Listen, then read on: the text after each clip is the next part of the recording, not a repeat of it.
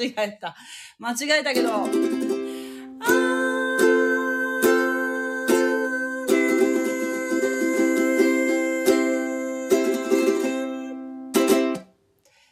はい、すべての人に述べ伝えようという賛美でした。はい、誰か一人見に来られていますけれども、今何時かな、59分ですね。9時59分ですね。10時から一応こう今日もですね、週に1回の金曜日、今は10時になりましたね、臨読会しようと思って、ちょい早めで前回ね、やっぱ通知がこう行くのがちょっと時差があるみたいなんですね。私この間もうほぼ10時からスタートしたんだけど、なかなかこう賛美さん今日はもううまくいきましたね。ありがとうございます。やった。ちょっとこう他の方もちょっと誰か読んだりできないかな。ちょっとお待ちくださいね。どうすんだ。ちょっと読んでみましょうか。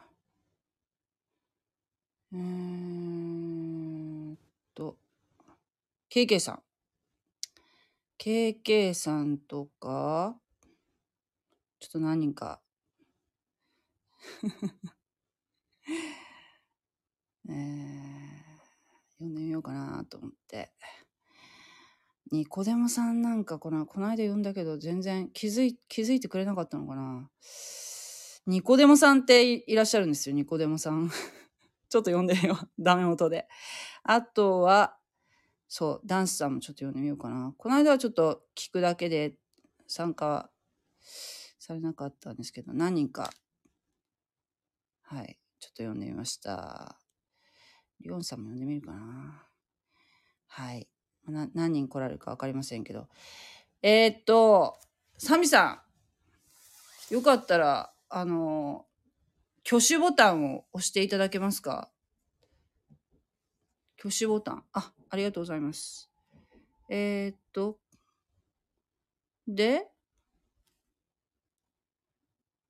コラボ開始。こんばんは、サミさん。こんばんは。あ、聞こえますか？聞こえます。ああ、よかった。マイクに車線入ってませんね、今日は。よかったです。な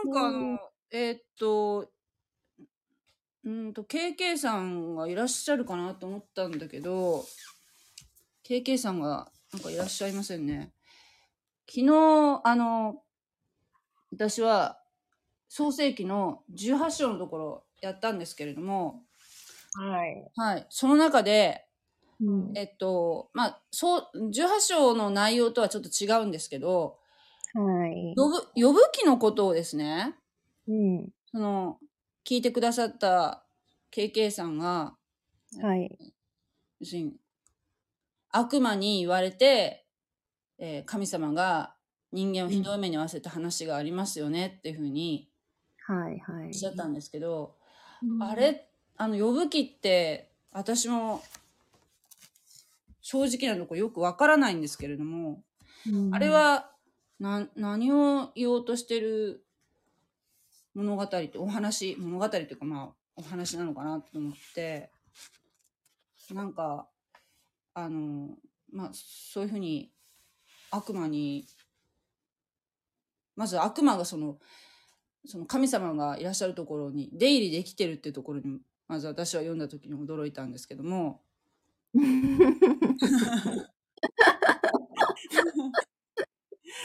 いや神様がいるところに手入りしてるわけじゃなくてですね、はい、この空中での権威者、はい、サタンをそう言ってるでしょ、はい、聖書では、はい、結局この世の中は、はい、英語で言ったらブロックンワールド、はい、だから壊れた、はい、世界ね、はい、だから完璧じゃない世界、それはやっぱり失楽園エデンから追い出されるようになって、でこの世はもうそれ以上はね、うん、エデンではないでしょ。だからこの世の中は、はい、空中の権威者はサタンだということですよね。はい。それは理解できてますか？はい、分かってます。それは分かります。だからこの世の中は完璧なそういうパラダイスじゃないわけですから、いろんなことが起きるけれども、はい、それを神様のご計画の、その時まではちゃんと許しているわけなんですよ。サタンなりのね、自分が振り回るというか、なんかそれをね、神様が一応許可しているわけですから、だから私たちが生きている間には思わぬいろんな出来事があるもんね。だからただそれは神様がヨブをいじめようと思ってそんなにしたわけじゃなくて、だから神様のなんというかな、テストっていうか、だからテストはひどいじゃないと思うかもしれないけども、で、神様はヨブが結局は勝利すると、で頭で知ってた神を目で見ますと告白するじゃないですか。でそのくらい信仰がレベルアップして、また前よりももっと祝福されるというのは、で私たちが生きている間にいろんな苦難がある、まあ、でしょうしね、そういう苦難があった時にやっぱ神様を恨むよりは、この空中権威を持っているやっぱりサタンがまだ活動している世界を生きているから、全然もう思ってもなかった、ひどいことがやっぱり訪れるわけですよね。だからまあ、それを乗り越えるために、やっぱりもっと神様のご計画が、ちゃんと成し遂げられる時まで、やっぱり、頑張って生きていくっていう、まあみたいな、私はそういうふうに受け入れてます。はい、ありがとうございます。そうですよね。でもなんかまあ未信者、私はなんとなく最近になってようやくなんとなくこう、はい、として分かってきたんですけど、ただその、神様を知らない方からするとそういう、はい、例えばね、そのこの世はサタンが支配してて、そして、そういうひどいことがあるんだって、まあ、世の中が歪んでるんだっていう説明をされた場合ですね。なんで、じゃあ、その、早く神様は、そのサタンを裁かないのかっていうふうに、そのままにしておくんだっていうふうに、やっぱり素朴に疑問があるじゃないですか。だから、神様の、計画は、神様の時っていうのがありますからね。うんうん、だから人間が、その時はわからないでしょ。だからイエス様が再臨されるその時期もわからないしね。はい、だから、はい。だから神様のご計画によって、この人類歴史は流れているということをね。はい、まあ、それを、なぜという疑問は、当然ありえますよね。どうして早くね、神様が全部裁いてくれたらいいのにと思うでしょうけど、うん、私は前ね、なんかこう日本でそう私がちょっと YouTube でも言いましたけども、津波でもう家族とか全部失った人がですね、だから海が全部飲み込んでしまって何にも残ってない。でも海は自分の母のような存在だったから恨むことはできないと言ってたじゃないですか、うん、あるね、うん、だからそれはだから、うん、自然がそう、津波がそうしたのは誰も恨むことができないということですからね。はい、だから神様も私たちがなぜ神様こうなさったですかと恨むことはできないと思いますよ。だから神様というなんか相手を人格化しているから恨んでいるわけね。恨むのはいいと思いますよ。恨んでいる間に神様に出会う人も多いからですね。うんうんうんうん、だから自然がもしもう山火事で全部もし家をなくしたとかなんかなくした家族を失ったという時にあんまり恨まないじゃないですか。うん、だから神様がいらっしゃるというから神様をやっぱり相手がちゃんとねいるというからなんか恨むんじゃないですか。だから、うん、だからね神様がどうしてって恨むよりは神様、まあこの世の中はいろんなことがありえるからね。で私たちは人間にはわからないけども神様がちゃんとご計画を持っていらっしゃると聖書は語っているから、うん、やっぱりそれをね、全部神様が完全に完璧な、やっぱり神様の御国を、うん、ちゃんと、まあ、作る前までは、やっぱり人間はそれを、まあ、待っているというか、そうね、順応するというかね、うん、まあ、そんな感じでしょ。そうですね。サタンが裁かれる時っていうのはもうこの世が終わる時ですからね。そうですね、そういう世界だから、早くそういう世の中の悪を裁いてくださいっていうふうに願うけど、世の中の悪が完全に裁かれる時はこの世が終わる時ですよね。終わる時です。世界観ですよね、キリスト教会ね、はい、そうですね。だからだから神様は、だから神様の民というか、私たちももう違法人だけど、神様を信じるようになった神様のもう民になったじゃないですか。だから神様の民をまだ、これからも、もう、どれだけ時間が経って神様が来るかわからないけれどもね、うん、イエス様が再臨するかわからないけども、うん、やっぱりその、救おうと計画している人が全部救われるまで待っているんじゃないでしょうか。一人でももっとそうですね、この、うん、まだ終わりが来る前に、はい、それまでに終わる前に、あ、ごめんなさい、ちょっとおすごいと気づいてほしい、うん、知ってほしいっていうこと、うん、そうなんですけどね。じゃあちょっともう、うん、だいぶ経ちましたけど、まだちょっと、はい、集まらないので今日はどういうわけかなので、もう、うん、行きましょうかね。サンビさん。はい、読んでみましょうか。見ましょうか。じゃあ、創世記の、はい。この間は2章まで読んだんですけれども。2章まで？あ、はい。今日は3章から読みたいと思います。はい。私、ね、ちょっと目が、これ、老眼鏡。はい。はい。じゃあ、はい。用意しました。はい。とりあえず、じゃあ、4章までじゃあ、読みましょうか。いけますか？ 4 章まで。うん。あ、いいですよ。一節ずつ交代で読みましょう。はい、私、読めない字があるかもしれないけど、はい、いいですよ。振り仮名小さいのがあんまり見えなくて。小さいからね。はい。はい。はい。では、3章の一節からお願いいたします。はい。はい。そして、蛇は神である主が作られた野の生き物のうちで、他のどれよりも賢かった。蛇は女に言った。その野の木のどれからも食べてはならないと神は本当に言われたのですか？女は蛇に言った。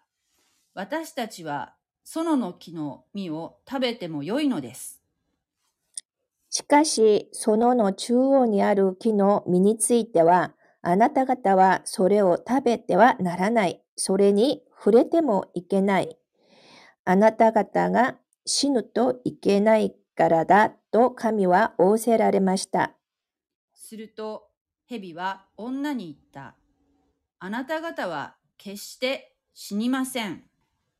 それを食べるその時、目が開かれて、あなた方が神のようになって善悪を知るものとなることを神は知っているのです。そこで女が見ると、その木は食べるのに良さそうで、目に親しく、またその木は賢くしてくれそうで好ましかった。それで女はその実を取って食べ、共にいた夫にも与えたので、夫も食べた。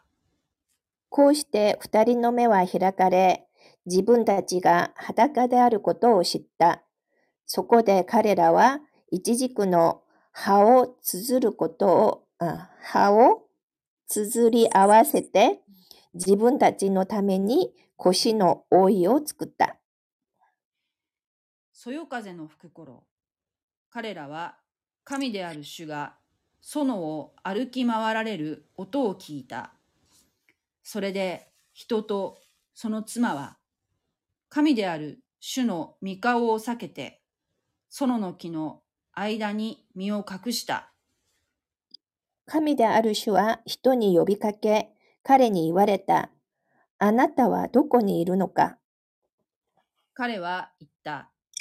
私はあなたの足音を園の中で聞いたので、自分が裸であるのを恐れて身を隠しています。主は言われた。あなたが裸であることを誰があなたに告げたのか。あなたは食べてはならないと、食べてはならないと私が命じた木から食べたのか。人は言った。私のそばにいるようにと、あなたが与えてくださったこの女が、あの木から取って私にくれたので、私は食べたのです。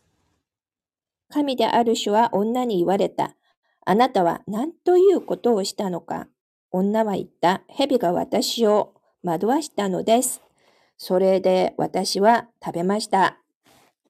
神である主は蛇に言われた。お前は、このようなことをしたので、どんな家畜よりも、どんな野の生き物よりも呪われる。お前は腹ばいで動き回り、一生塵を食べることになる。私は敵意をお前と女の間に、お前の子孫と女の子孫の間に置く。彼はお前の頭を打ち、お前は彼のかかとを打つ。女にはこう言われた。私はあなたの苦しみとうめきを大いに増す。あなたは苦しんで子を産む。またあなたは夫を恋したうが、彼はあなたを支配することになる。また人に言われた。あなたが妻の声に聞き従い、食べてはならないと私が命じておいた木から食べたので、大地はあなたのゆえに呪われる。あなたは一生の間苦しんで、そこから職を得ることになる。大地はあなたに対して茨とアザミを生えさせ、あなたは野の草を食べる。あなたは顔に汗を流して糧を得、ついにはその大地に帰る。あなたはそこから取られたのだから。あなたは 土の塵だから、土の塵に帰るのだ。人は妻の名をエバと呼んだ。彼女が生きるものすべての母だからであった。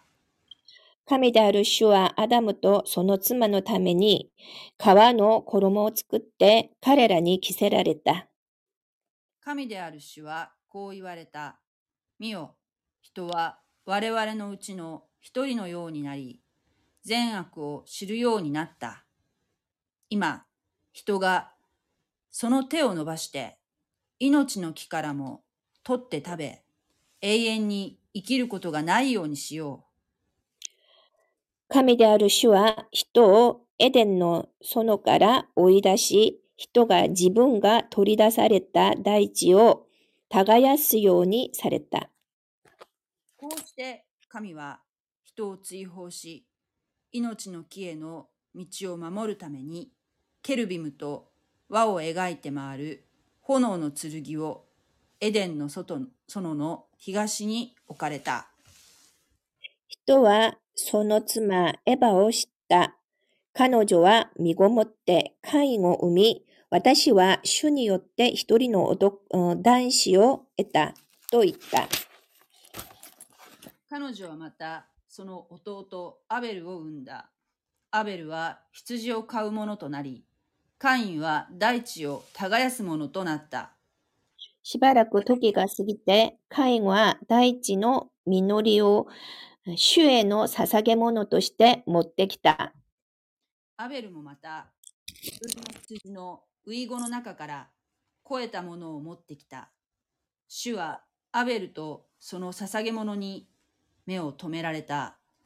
しかしカインとその捧げ物には目を留められなかった。それでカインは激しく怒り、顔を伏せた。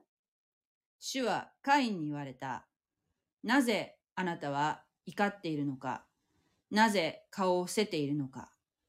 もしあなたが良いことをしているのなら受け入れられる。しかしもし良いことをしていないのであれば、戸口で罪が待ち伏せている。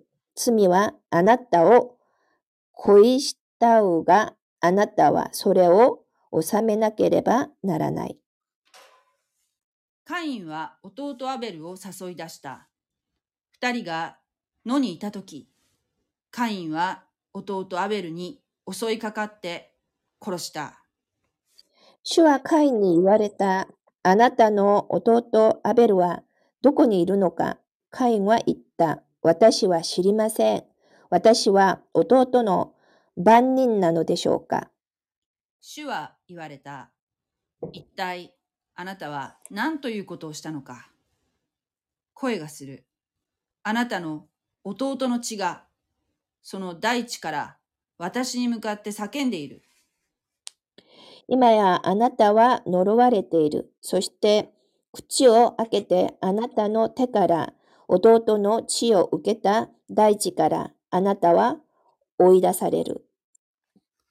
あなたが耕しても大地はもはやあなたのために作物を生じさせない。あなたは地上をさまよい歩くさすらい人となる。カインは主に言った。私の咎は大きすぎて追いきれません。あなたが今日私を大地の表から追い出されたので、私はあなたの御顔を避けて隠れ、地上をさまよい歩くさすらい人となります。私を見つけた人は、誰でも私を殺すでしょう。主は彼に言われた。それゆえ私は言う。誰であれ、カインを殺す者は、7倍の復讐を受ける。主は、彼を見つけた人が、誰も彼を撃ち殺すことのないように、カインに一つの印をつけられた。カインは主の前から出て行って、エデンの東、ノデの地に住んだ。カインはその妻を知った。彼女は身ごもってエノクを産んだ。カインは町を建てていたので、息子の名にちなんで、その町をエノクと名付けた。エノクにはイラデが生まれた。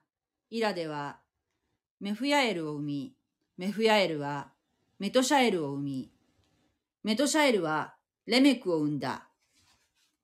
レメクは2人の妻を迎えた。1人の名はアダ、もう1人の名はツイラであった。アダはヤバルを生んだ。ヤバルは天幕に住む者、家畜を飼う者の先祖となった。その弟の名はユバルであった。彼は盾琴と笛を奏でするすべての者の先祖となった。一方、ツイラはトバルカインを生んだ。彼は青銅と鉄のあらゆる道具を作るものであった。トバルカインの妹はナーマであった。レメクは妻たちに言った。アダとツイラよ、私の声を聞け。レメクの妻たちよ、私の言うことに耳を傾けよ。私は1人の男を私が受ける傷のために殺す。1人の子供を私が受ける打ち傷のために、カインに7倍の復讐があるなら、レメクには77倍。アダムは再び妻を知った。彼女は男の子を産み、その子をセツと名付けた。カインがアベルを殺したので、彼女は神がアベルの代わりに別の子孫を私に授けてくださいましたと言った。セツにもまた男の子が生まれた。セツは彼の名をエノシェと呼んだ。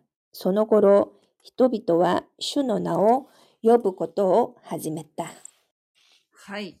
はい。ああ、目が大丈夫ですか？もうめまいがします。めまいがしますよね。この日本語は縦で読むから。そっか。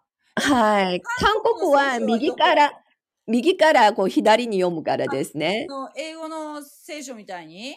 はい。もう全然慣れないんですよ、日本の聖書は。で、韓国語も縦に書くでしょう。いや、縦に書きませんよ。右から横に書きますよ。もともとは。昔はだったでしょうけど、そういう時代は。日本は、そうだね。縦に書くのってあんまりないかもしれないですね、考えてみたら。あ、日本もそうでしょ、あんまり縦に書く。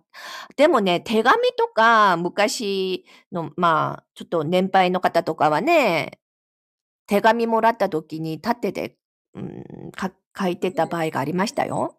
年賀状とかの住所とか、はがきの住所とかはやっぱり縦に書くことが多いですね。なんか、あ、そうなんだ。それは読みにくいでしょうね。横になるでしょ。なんか今目のね、筋肉がプルプル震えてます。マグネシウム不足かな。そうでしょうな。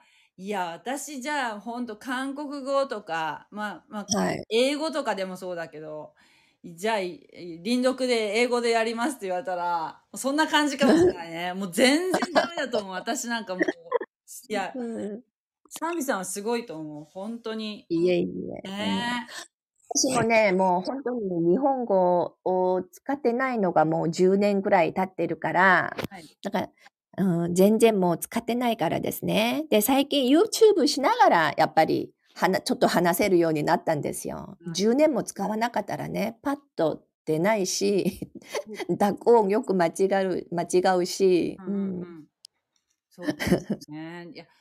やっぱ使わないと、そうです。なんていうの、なまっちゃうというか、そうですね。ね、パッと出ないですよね。そうでしょう。はねい。だから、え。うん今もなんか自分が思う通りにはやっぱりね、なんかさっきもいろいろね、聞はかい。れた時に、やっぱり自分のこう頭の中にあるのをちゃんとうん伝えるのがやっぱり難しいですよ。難し普いです段ね。こう一般会話と違いますからね。そうですよね。ね。いやすごいと思う。いや、それ、韓国語がもうほとんど縦書きっていうのがないっていうのに、うん。逆に驚きました。私は縦が結構まだあるかと思ってたら、そうなんですね。いや、韓国の昔の聖書あるでしょ。昔々の1950年、60年は昔々ではないけども、その時はあったと思いますよ。縦で書いてる聖書が。昔は、あれでしょう、漢字も混じってたんでしょそうですよ。漢字も、ある程度新聞のタイトルぐらいは漢字があったんですけど、今は全くないですね。全部ハングルもうはい。ちゃったんですよね。漢字があった方がなんかよあの読みやすくないですか？だから日本人の考えだと、日本語でもしひらがなばっかり書いてたら分かりにくいと思うから、韓国語もなんか漢字を一緒に書いとった方が分かりやすいと思うかもしれないけど、うん韓国語は漢字書いてなくても全然 無理ないですよ。全然大丈夫。やっぱり全然、そうか、うん。文字の数が多いのかな。いや、文字の数は本当に少ないけども、そうなんですね。子音14、母音10、基本的に24文字の組み合わせですよ。五字音図よりも少ないでしょ。組み合わせで、いや、そうです。やるんだ。読むんだ。はい。え組み合わせで、でも、ほとんどもう書けるからですね。ただ、日本語のちみたいな破殺音がないし、はい。あと濁音がない。はいはいだはかい。ら韓国人が日本に長く住んでても、うんやっぱり発音がね、なまっちゃうのが、それ、濁音がないし、録音のこまとた、ね。ちというのが難しいです、やっぱり。あ、なるほど。うそっか。ん。英語もなんかあんまり小さい「つ」がないっていう風なの、なんか、この間なんか YouTube で言ってる人がいたので、そうなんだと思って。うだからん。例えばね、マタイの福音書とかの一は章い。とか、すごく、人の名前の羅列じゃないですか。はい、はい。こういうのはすごくやっぱ私は苦手ですね、読むのはね。こう、ほんと、やっぱりカタカナで人の名前書いてたらですね、難しいですよ。難しいですよね。ねやっぱり日本人でも難しいんだ。難しい。時々ありますよね、そういうところがね。系図はい。のシーン、ページとかは、やっぱりうん漢字よりほとんどカタカナとかね、いううはんもうすごく目を凝らして読まないとね、歴代史の一章とかもそうだし、もうすごく目が疲れるっていうのはわかりまはすね。い。はい。ね今日はなんかあんまり集まらなかったんですけど、でもすごく良かった。賛美さんと2人ではい。聖書を輪読できて、すごく嬉しかったです。ありがとうございま私も嬉しかったです。私も本当に。昨日もなんか、放送されたんですか？す。私、昨昨日のは聞いてなかった。昨日ちょっと思いついて、もう夜中うでしん。たけどやったんはい、です。はい。うそしたん。らまあ何人かこう聞いてくださってるなっていうのはなんかこう、知らせが来るのはないんですか？これ、なんか私がなんか押しておけば。なんか多分ベルマークかなんかを押しとけば、ひょっとしたら行くかもしれませんね。でもね、ベルマークが見えないんですけど。うん。そうですね。なんかちょっと後で調べときます。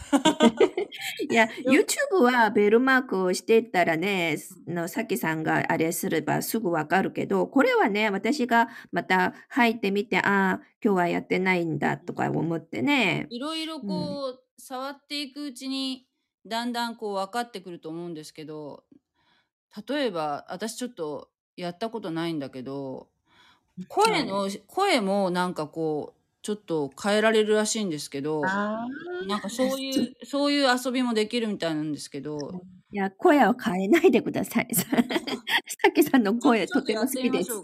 なんか、なんか変わりました？なんかエコーが入ってます。あ、本当ですか？はい、エコーが入ってます。あ、なんか、やめましょうね。はい。なんかこう機能が時々こう、なんて言うんでしょう、アップデートされるというか、はい、どんどん今までなかったような機能がプラスされていくみたいなんですけれども、はい、そういうのちょっとついていくので大変なんですけど今日はでもそうですね、こんな感じで今ちょうど30分、はい、まあ2章ずつぐらいかな、やっぱり30分ぐらい、2章、そうですね、2章ずつがそれ以上はちょっと無理かもね。うん、そうですね。なんかちょっと聞きたいのがね、はい、罪はあなたを恋したうがっていうこうありますよね。4章の、はい、4章の7節は、7節にある、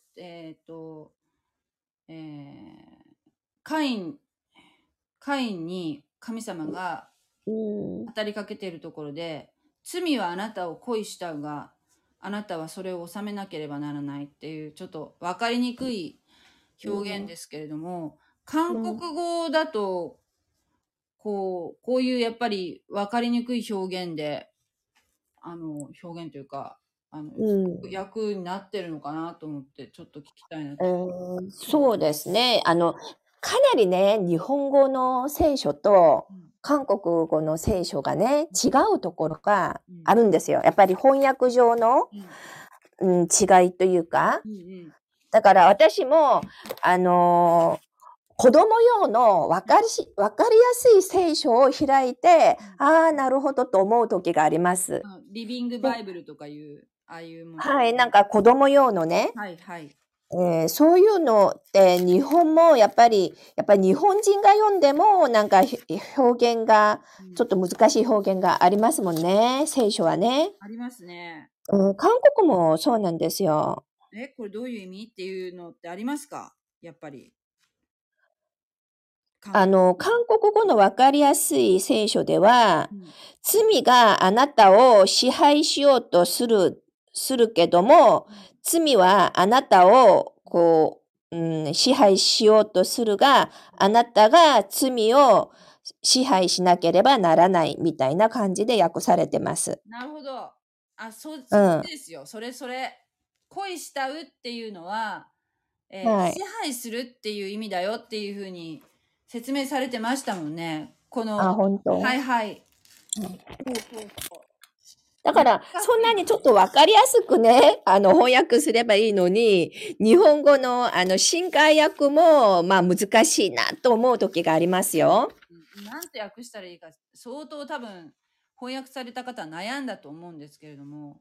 でもそうですね。どうしたものかっていうところで、やっぱ、なんかこう、意味がやっぱりなかなか、だから何冊か聖書をこう日本語の聖書とか、あと、まあ、英語の聖書とかでこう比べて比較していくとなんとなくこう意味が分かってくるっていうふうには中川先生おっしゃってたけど。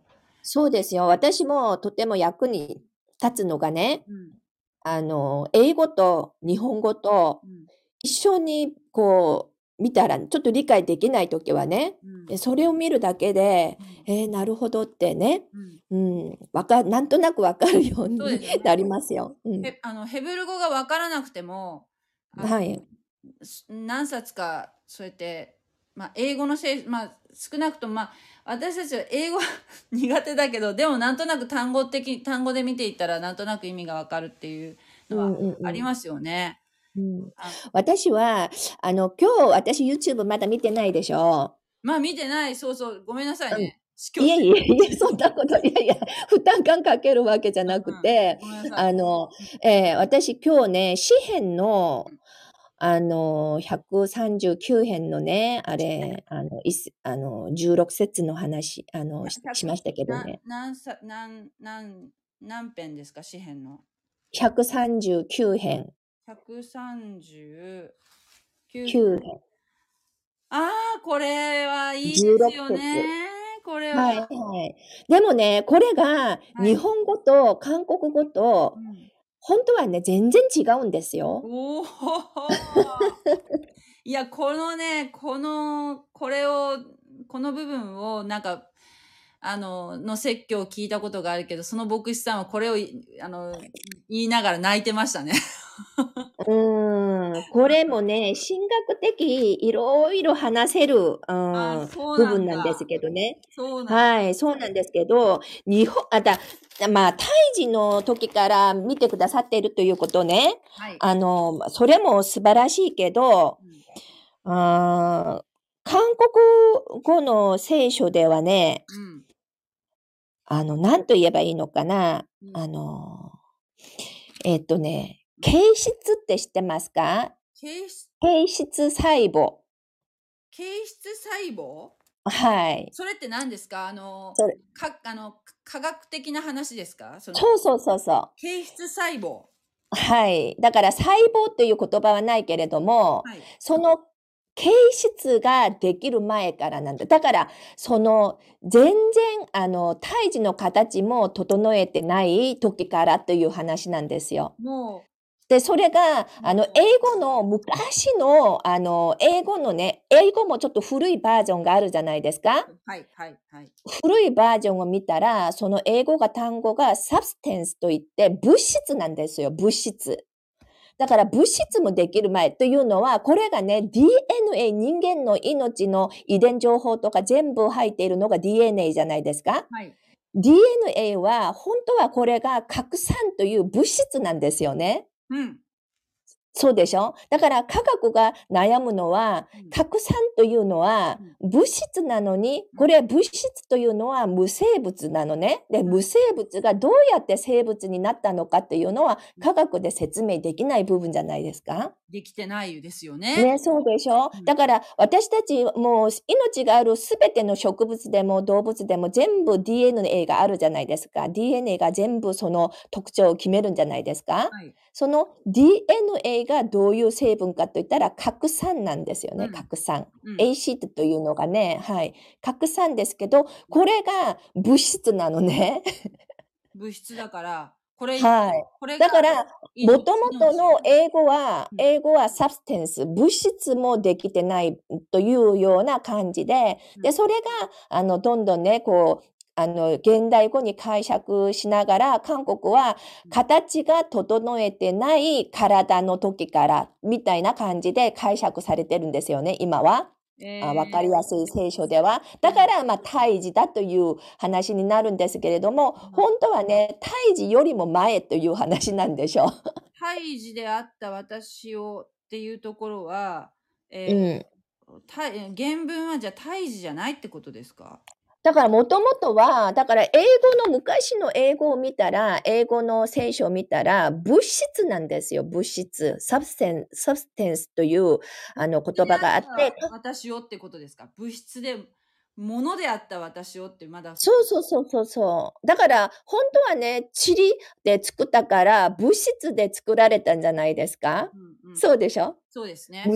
無生物に神が息をね、やっぱりこう吹いてくださって、こう人間になったでしょうね。うん、その無生物が生物になったわけですよね。うんうんうん、だからその話が私はここに入ってると思ったんですよ。本当にね、うんうんうん、だからやっぱり神様の、なんというか神様の見業というかですね、うん、みんな塵で作ったと言ったら、信じられないというかもしれないけど、神様にとってはそれが難しいことでもないでしょうしね、うんうん、でも科学がそれをなんでもしこう遺伝情報が入っている DNA が核酸なのに、核酸は物質なのにどうしてこれが人間とか生物に変わったのっていうのは科学で説明ができない部分だから、科学者が悩んでいるところですとかね言いますもんね。だから私はこの日本語と韓国語とこれ聖書比べて読みながら、あ、日本語には胎児の私って書いてあるんだという初めて知ったの。韓国語ではまだね、形質が、なんか、あ、韓国語で忘れた。あ、いやいや、今ね、この今新化薬見てるじゃないですか。はいはい。実は胎児の私を見られてなってますよね。で、はいはい、新共同訳っていう割とポピュラーに使われてる聖書ですけど、はい、この新共同訳も胎児でってなってる。はいはい。はい、で、口語訳はなってるのかな。意外とこの古い口語訳がなんか、意外といい役だったりすることもあるんですよね。そう、ありますよね。うん。だから私もね、なんか、韓国はまだ、ずっと私の形質ができる前からっていうふうにね。だから、形の質っていうこと？形、形質っていうのは、形と物質の質っていう字ですか？そうですよ。あ、だから私のこう形質が作られる前からっていうから、なんとなくもっともっとそのもう本当にもう胎児の形もね全然形として整えてない時からみたいな感じね、韓国語の聖書はね。だから胎児の私とはだいぶなんかイメージが違う感じがしましたね。はい。今ね、口語訳のね、はい、口語訳聖書なんて言ってるのかな、16節のところはね、はい、こうやって書いてあるよ。あなたの目は、まだ出来上がらない私の体を見られたって書いてある。そうね。まあちょっと、胎児という言葉は使ってないけど、出来上がらないっていうか、まだ出来上がらないっていうよりも、もっと前の、まだ、私自身がまず、その物質としても、物質としてはあったのか。物質であったっていうのに、ニュアンスには、まあ、口語訳が一番近いかもしれないですね。近いかもね。だからよく神様、まあ、これはやっぱり神学的に予定論とか言うじゃないですか。はい、自由意志論とかですね。はいはいはい、うん。だから、まあ、前もってから神様がちゃんと予定してた、やっぱり救われる人はね、神様のご計画としてちゃんと予定しているよっていうのは、まあ、予定論と言いますけれどもね。だからそれを、まあ、告白している、まあ、部分だと思いますけどね。うん、そうなんだ。うん、やっぱり、救われる人っていうのは、決まってるのかな？だからそれがね、いつも神学的論争になるんですよね。だから韓国のまあいろいろ教派があるけど、長老派はなんかカルビンのように神様のご計画によって予定されていると、言ってますよね。でもなんか神様は人間をロボットとして作ってないから、自分の自由意志によって神様にちゃんと信仰告白をするまで待っていると。で、自分の意思で決断したように見えてても、本当は神様の恵みで神様のご計画があって予定されてたということを、認めるっていうのが、韓国の教派で教えているんですよ。なんか分かりにくいでしょ。自分の意思で信じたかと思ったら、神様も私たちの意思でちゃんと決断してくれるのを待っていらっしゃるけども、結局はね、私が決断して自分の意思で信じたかのように、思えても、本当は神様のご計画があって予定されてた人ですよって言うんですよね。だから誰が神様のご計画によって予定されているのかがわからないから、私たちはただ伝道して福音を伝えるべきだという話なんですね。そうですね。神様はそういう私たちとの交流というのが、やっぱり交わりというのがね、そういう私たちが福音を伝えたり、また誰かがね、それを聞いて神様に出会ったらすごく嬉しく思うですよね。神様はね、天国でパーティーが行われると言うんじゃないですか。そうですね。それどこに書いてあったっけ。それはなんかすごくいいですよね、その表現はね。なんか誰か一人救われたら、その天国ではね、みんなもう大喜びしてるっていうような、なんか本当に人間の頭で考えると、そのダブルスタンダードみたいにこう、予定されているんであれば、じゃあ伝道っていうのは、意味ないじゃないとか言えるもんね。でも伝道を全ての人に述べ伝えなさいっていうのも神様のご命令だし、そうです、はい、決まってる、実はそのもうすでに決まってるんだっていうのも、一つあるし、どっちもなんだよね。でもそれは人間の頭ではどうもなんかこう分からないところだけども、はい、全部が分かるっていうわけじゃない。そうですね、はい、のかな、人間がその神様のご計画やら神様について、もしそれが全部理解できるんだったら神じゃないよって言いますもんね。理解ができないから、人間が理解できないから、やっぱり神のレベルと人間のレベルは全然違うから、やっぱり理解するものじゃなくて信じるものですって言いますもんね。そうですね。本当に難しいところだけども、はい、そうですね。だから信じられたっていうのが、もう本当に私ももう感激だったし、もう本当にもう感謝してますよ。私はもう本当に信じられなくて、もう20年以上教会行ってたけど信じられなかったからね。教会に行ったんじゃない？信じて教会に行ったんじゃないんですね。じゃないんですよ。信じたいのに信じられないって言いながらね。ただね、私はイエス様が魅力的だと思ったわけね。なんか、とってもなんか既得権に対して抵抗精神があって、やっぱり革命的な方だと思ってましたからね。イエス様を人間としてなんかすごく魅力的なね、聖人みたいな感じで私が、それで教会の牧師の話とか、自分が聞きたいところだけ聞くわけね。で、私実は日本に留学してた時ね、徳島文理大学といって、徳島文理。四国に行ってらしたんですか？そうですよ。四国の徳島文理大学の分校が香川県にあるんですよ。香川の市戸っていうところに。で、私は日語日文学科だったので、で、それはもう市戸の方にあった、分校にあったわけね。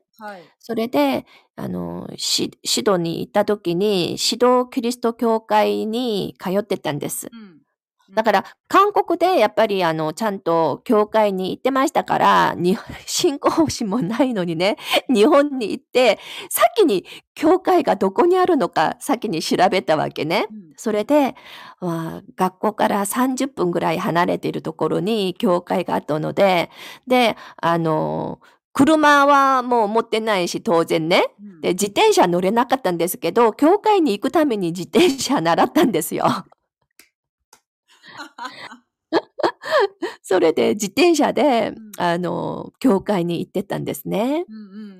で、すごくで、私が毎週のように友達を伝道して連れて行ったら、信じてないのに。信じてないのよ。で、だからね、私は、神様は、なんかね、私のそういう信仰もないのにもかかわらず、教会が好きで、教会に友達連れて行こうとしてたのを、哀れみを持ってみてくださってね。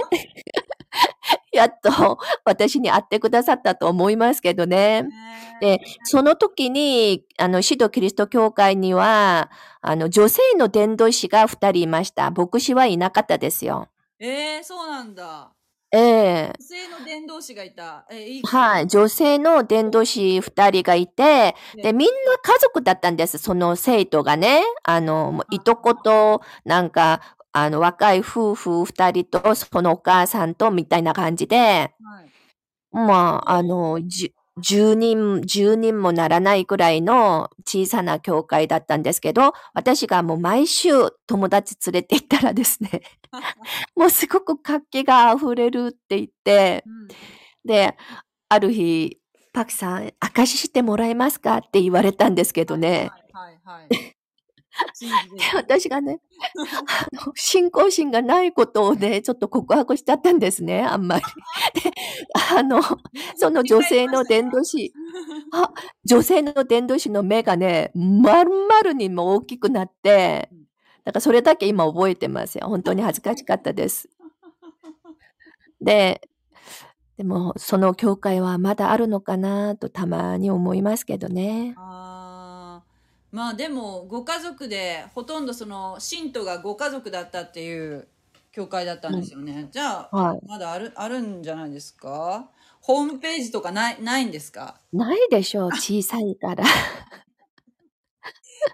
そうなんだ。そんななんか面白いですね。で、牧師がいなくて女性伝道師が、その女性伝道師の方も要するにご親戚なんですか。いえいえ、全然違いますよ。外部から来られた方なんですね。外部から来られた方で、優しかったですよ、本当に。本当に。賛美さんはなんか、なんて言うんでしょう、その聖書はその教会で学ばれたんですか、その聖書のなんていうかな、学び会のような。そうですね。私が行ってた教会は、もう本当にいろんな、なんかシステムがたくさんあってですね。だから、もう本当にいろんな教育があるわけですよ。それでもう聖書、1対1弟子養育から、もう本当にもう、だから、もう牧師も100人超えるからね。だから、100人超える。100人、牧師が100人超えるから。そんなにいるんですか、牧師が。そんなにいますよ。ね、ちなみにですけど、その100人の牧師さんたちは、お給料はどっから出てるんですか。献金ですか。もちろん献金です。もうフルタイムの牧師ですか、みんな。はい、みんなフルタイムで、韓国は牧師の給料本当に高いんですよ。はあ。うちのその、教会、今の教会ね、10人くらいしかいないけども、牧師の給料がね、日本円で30万円ぐらいですよ。それは、その教会の信徒の献金だけでこうはとても出せないですよね。いえいえ、献金よくしますよ。そうなんだ。11兆献金とかね、感謝献金とかね、もういろんな名目で献金をするし、例えばね、もう家を売りましたって、家を売ったらなんかこれだけ儲かりましたみたいな感じで、一気に1000万ウォンとかね、もう何千万ウォンとか出す人もいますからね。それはね、多分日本でそれをやると、もう今その統一教会の献金の問題で、そうそうそう、わーわー言ってるからもう感覚が違うんですよ。いや確かに聞いてましたよ、韓国の人はすごく献金するっていう話は聞いてた、うんうんうん、本当にそうなんです。10人で牧師の給料が30万出せるんだ。出せますよ。すごい。それはもう毎週でもやっぱり食べ物、食卓の交わりもあるからですね、うんうん、だからなんか料理も、うん、内容もすごいいいし、うんうんうん、もう毎週のようになんかお餅やらお菓子やらもうパンやらもう食べ物果物やらいつもねやっぱりね、うん、ありますよ。すごい。その今コロナ禍であってもうん、その礼拝の後の交わりの食事っていうのは今は合ってるんですか？あります、交わりはすごいひどい時はねやめてたけども、だから私は今小さい教会だからね、そういう交わりがあって、大きい教会はそれはないですよ、うん、教会の食堂で、うん、買って食べます。食事したいと思ったら買って食べるっていう、食券とか販売しているからね、もう本当にもう大きい、うん、食堂ですからね、うん、そうなんですね。安いけどね、300円ぐらいですけどね。前行ってた教会はそうでした。やっぱその300円ぐらいをこう箱の中に入れて、でお食事を一緒に食べてますね、うん、最初の1回2回ぐらいは無料で食べれたんですよ教会に初めて行った時とかはねは、でその後本当に毎週行くようになってからはね、うんうんうん、みんなと同じだけそのぐらい出して、うん、そしていただいてましたけどね。はい、大きい教会はただではくれるとことができないでしょ。大きい教会はもうその例えばその交わりの時はある時はそのやっぱお金をその食堂で出すわけですね。だから交わりは食堂でしないんですよ、あんまり、うん、だから大きいから交わりなんか誰がわからないでしょそっか。何万人も何人来るっておっしゃってましたっけ？何人信徒？やっぱりね、登録信者が5万人ぐらいで、だから一部から5部の礼拝まであって、うん、また午後5時から青年部の礼拝があって、で、1回、2回、3回まで全部フールになりますよ。もう人が全部もう満席ですね。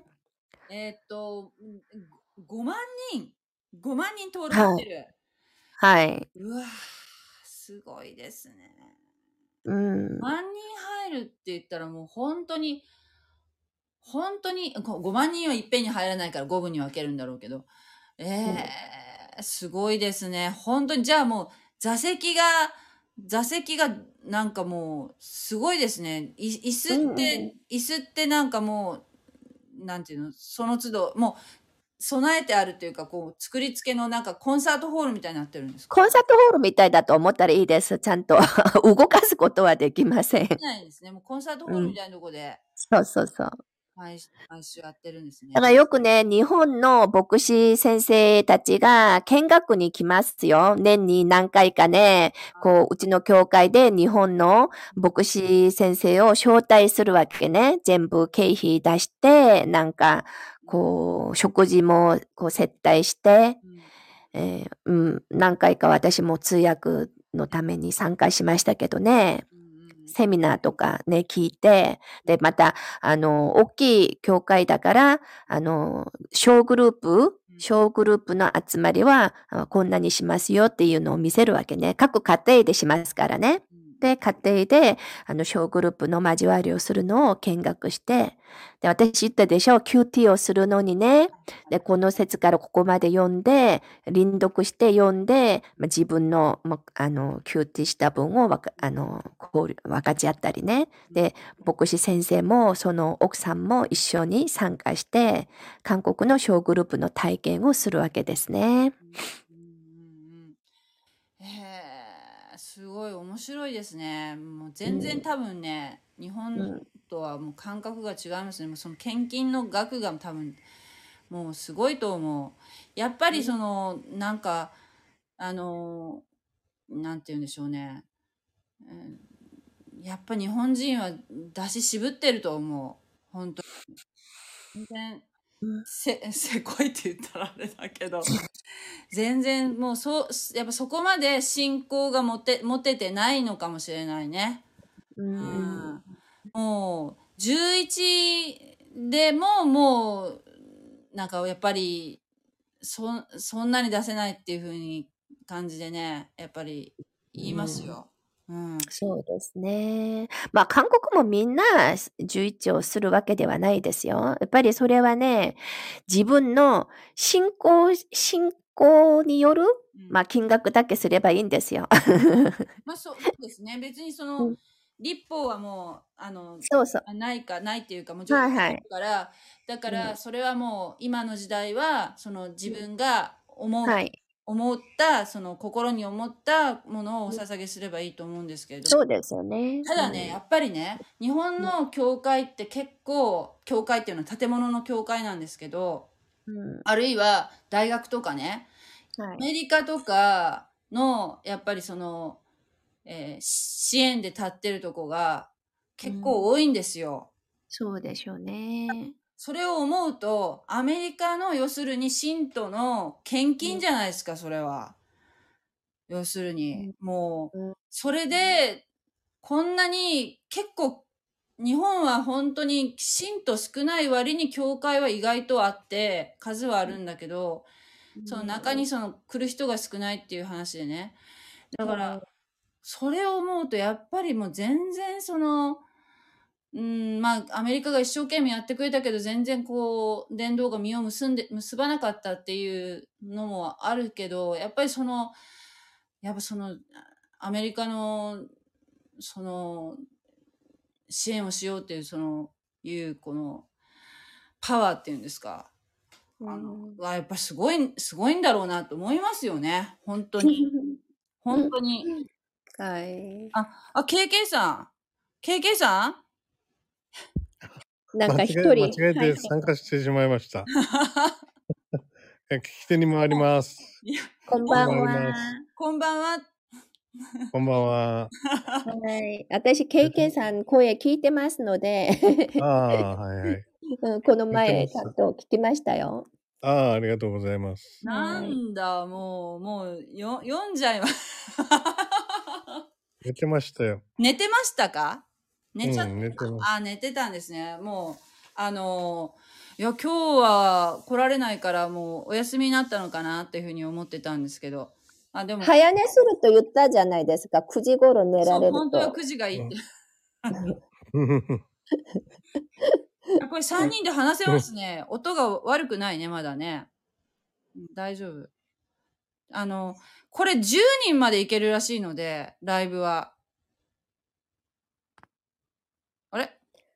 KK さん、はいはい。そう今こう3人で話せてるっていう、3人までいけるっていうのは、まあ、大丈夫だね。間違いない。大丈夫ですね。よかった。もうね。